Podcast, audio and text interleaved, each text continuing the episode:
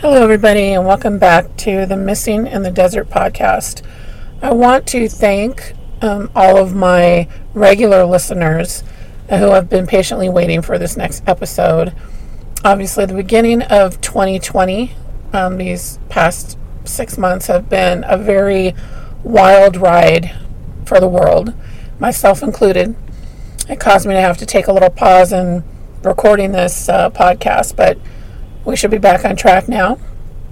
So I'm glad you're back. And to any new listeners, I do encourage you um, to go back to the first case that I talked about on this podcast with the case of Christy Stewart because it does directly relate to this case I am currently covering, which today's episode was part two of the case of Christina Bastian. So, without further ado, uh, I'd like to continue now talking about Christina. Christina was a young teacher in Apple Valley, California, um, in the high desert, and she went missing on November 1st, 2015. Um, again, yeah, listen to part one of this case uh, before this one, and also relate it back to Christy Stewart, the very first case I covered. The similarities to the two missing women is something hard to ignore. At the end of episode one of this case, I said we would dive into the various possible sightings of Christina that occurred after she went missing, as well as talk about the reasons I feel she didn't simply walk out of her life. So that will be the focus of this episode. As mentioned previously, Christina had been to a church event on Halloween night in 2015. She went from the event to stay at a friend's house that night. She had been nervous about staying at her own apartment alone due to a break in the week before. For some reason, she leaves her friend's house at about 1:45 a.m. on November 1st, and that is the last time she is seen. Searches and investigation immediately following her disappearance did not yield any results. In January of 2016, there were reports of a possible sighting of Christina in the Yucca Valley area, possibly tied to a homeless camp near a Walmart shopping area. Family and friends did go out to this area to search for Christina, taking pictures and flyers along to show people working in the area as well as some of the homeless people in that camp. No one could confirm with any certainty that Christina was seen in the area. In April of 2016, I should back up for one second and say that there was a woman that was homeless in that area that a lot of people um, had pictures of. Some of them even had posted on the Looking for Christina Facebook page that they thought this might be her. Um, the only real similarity she had to Christina was her hair but it was very clear to Christina's family that this was not the same woman. So, you know, if if that was the woman they thought could be her in Yucca Valley, I mean, it definitely was not. So that really did sort of cancel that sighting out. Now, in April of 2016, interestingly, there was an event organized to look for Christina, Christy Stewart, the missing woman who was the subject of our first series, another missing woman from San Diego, and a missing young man from San Francisco. The flyer for this event stated that three of them were mentally ill and the other had a brain injury. It is true that both Christy and Christina suffered from bipolar disorder, and the other woman had some form of mental illness, according to her family. The young man had suffered a brain injury due to a fall. It was thought, for reasons that are unknown to me, that they were all possibly living homeless in the Santa Monica, Venice Beach areas of Southern California.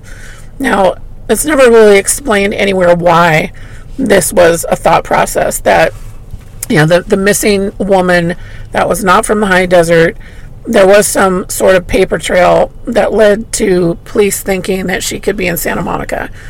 But to my knowledge, there was no such paper trail or any sort of evidence that Christina or Christy made it to that area ever. Um, I have spoken to both Christina and Christy's parents in the past, and none of them mentioned this as being a possibility.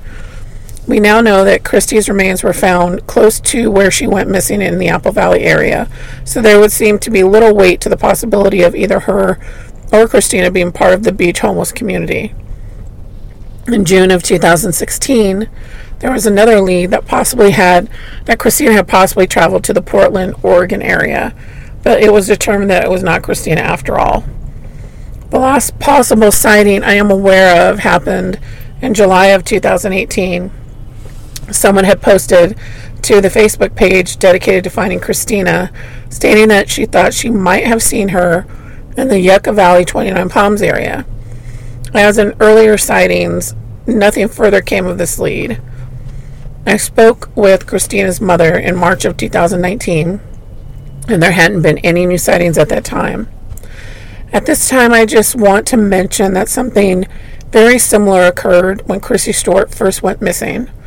There was a sighting of someone with a similar description to Christy sighted near a homeless camp in a shopping area, as well as another claimed sighting that didn't turn into anything substantial. I think this happens often when someone goes missing and people see someone with similar features and description, especially near homeless camp areas. Curiosity coupled with wishful thinking can lead to many of these sightings. Sadly, in these cases in particular, they didn't lead to anything. And I guess I can further add to that that, especially in cases where the missing person has a mental illness, I think that, you know, much like people will assume that it, the mental illness means that, oh, well, they're really not in any danger. Well, first of all, you know, statistics will show you, and I mentioned this with Christy as well, that people with mental illnesses actually have a higher incidence of being the victim of a violent crime. So that does actually and should escalate their uh, missing status to an urgent situation instead of a voluntary missing, for instance. And the other thing is, they also automatically assume that their mental illness caused them to walk out of their life and they end up homeless. That's a really big automatic assumption. Um, it's like saying, you know, someone with diabetes who goes missing that it must have been their diabetes that, oh, they, you know, wanted to change their lifestyle and just walked off and left. You know, this this really doesn't make sense, and it's not to say that no person who is out there homeless has mental illness. It just, I don't think you can automatically connect those dots so quickly without an investigation. So, when I did have the opportunity to talk with Christina's mother in 2019, I wanted to clarify a few things. She stated that she hadn't seen anything put out there in the media regarding Christina's disappearance that wasn't factual.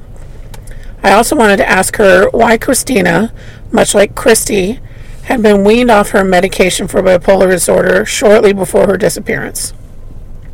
According to her mother, Christina's doctor had wanted to change her medication due to some issues with her liver. Now, you know, um, let's see, where where am I with her liver? Okay, at the same time, her mother, who was a pastor, had prayed for Christina for something else, and Christina became convinced that she was cured and did not need a new medication to treat her bipolar disorder, and apparently Christina's doctor approved this. There were a couple of things that I found notable that came from my conversation with Christina's mother. She confirmed that her dog, Coco, was indeed a therapy dog of sorts for Christina. She had gotten her on the recommendation of her therapist. She very much loved Coco, and it was hard for me to imagine that she would take her dog with her to her friend's house and keep her with her only to let her go running in the streets because she was going to walk away from her life. Another thing uh, was that Christina was very close to her nieces. They had a very special bond, and her disappearance has had a profound effect on them. By all accounts, Christina was a very loving person. She may have struggled with her mental illness, but you don't form close bonds with people or animals without having that loving, caring nature.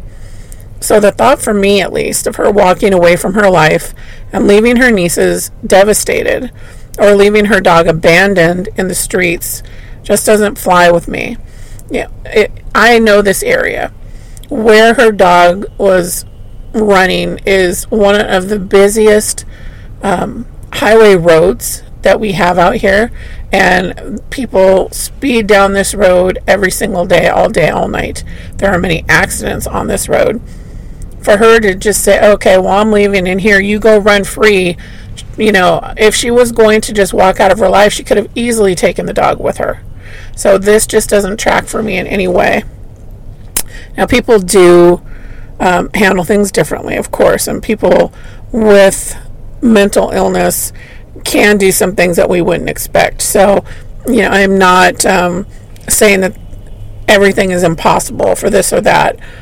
I just think that the circumstances of how all her belongings were found in various different places and her dog running in yet another different place, this does not speak to intention to me.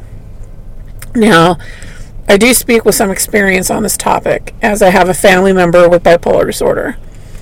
No matter how depressed, manic, or paranoid this person might become during a bipolar episode, um, what grounds them is family, is this person's very own therapy dog. And I can tell you with complete certainty that she would never, ever leave this dog behind uh, unless something was happening to her against her will. So I can't imagine that happening. And so that is why I have my feelings on this, in particular with Christina. Uh, people do handle it differently, but the circumstances are, are this her, her vehicles and belongings were found in three different places. Her dog found in yet another place on a busy highway. And her nieces were everything to her. So even if she had walked out of her life, let's say, um, can I imagine her not wanting to let even her nieces know that she was okay if she wasn't on speaking terms with her family, for instance? Um, I, I think it's more likely that something else was the cause of her being missing. There's also something else I feel warrants a mention here. In the beginning stages of Christina's disappearance, her mother gave an interview on a local news channel. This was a video I hadn't seen before I did uh, the first part of this on uh, missing persons case on Christina. So the newscaster asked her about Christina being off of her medication and if that had anything to do with her being missing. Her response is what really got to me. She responded by saying, It's possible, but that there are bad people in the world, indicating the possibility of foul play. After a time, it seems that the thought process went more along the lines of Christina simply walking out of her life. Obviously, I can see why it would be preferred to imagine her out there living a new life rather than something terrible happening to her. I definitely get that. I know there were many theories of what could have happened to Christy Stewart as well, with much hope directed to her being alive and maybe just dealing with her mental illness. I wish that had been true. I have had several conversations with Christy's family about it, and when her remains were found, it was a devastating blow. They had hope all up to that point that, you know, they were still going to obviously get their daughter back, and I, I thoroughly understand that. There's still no known cause of death in the Christy Stewart case. And with hers and Christina's disappearances only seven months apart, under such similar circumstances, it begs a question of a connection. That is a question that may never be answered, unfortunately. Um, I mean no disrespect to the detectives handling these cases, but I can say that in the particular area of the high desert, they do not put as much of an emphasis on missing persons cases as they do on all the other crime that goes on up here. And there is a lot of it.